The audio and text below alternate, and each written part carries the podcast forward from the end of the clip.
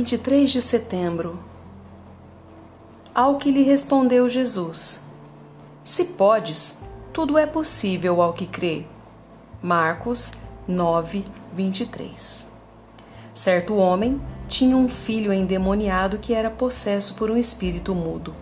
O pai, tendo visto a inutilidade dos esforços dos discípulos para curar seu filho, tinha pouca ou nenhuma fé em Cristo. E, portanto, quando lhe propuseram que levasse seu filho a Jesus, o homem disse ao mestre: Se tu podes alguma coisa, tem compaixão de nós e ajuda-nos. Havia um si nessa questão, mas o pobre e trêmulo pai havia colocado o si no lugar errado. Jesus Cristo, sem ordenar que ele retirasse o si, gentilmente coloca a conjunção em sua posição correta. Tem-se a impressão de que ele disse: Na verdade, não deveria haver um si em relação ao meu poder, nem à minha disposição.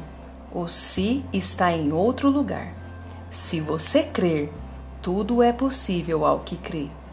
A confiança do homem foi fortalecida, ele ofereceu uma humilde oração para o crescimento da fé. E instantaneamente, Jesus pronunciou a palavra e o demônio foi expulso com a ordem de nunca mais voltar. Há uma lição aqui que precisamos aprender. Nós, como este homem, geralmente vemos que há um si em algum lugar, mas somos sempre precipitados e o colocamos no lugar errado.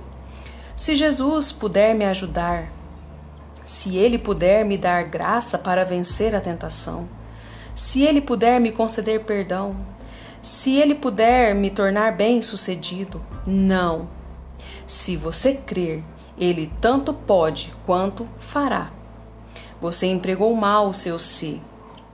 Se puder crer confiantemente que todas as coisas são possíveis para Cristo, assim serão também todas as coisas possíveis para você. A fé se sustenta sobre o poder de Deus e é adornada com a majestade de Deus.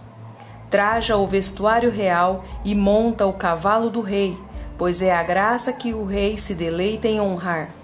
Cingindo-se com o glorioso poder do Espírito que tudo opera, torna-se na onipotência de Deus forte para agir, para ousar e para suportar.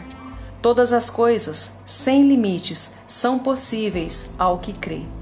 Minha alma, você pode, nesta noite, acreditar em seu Senhor? Devocionais, Charles Spurgeon.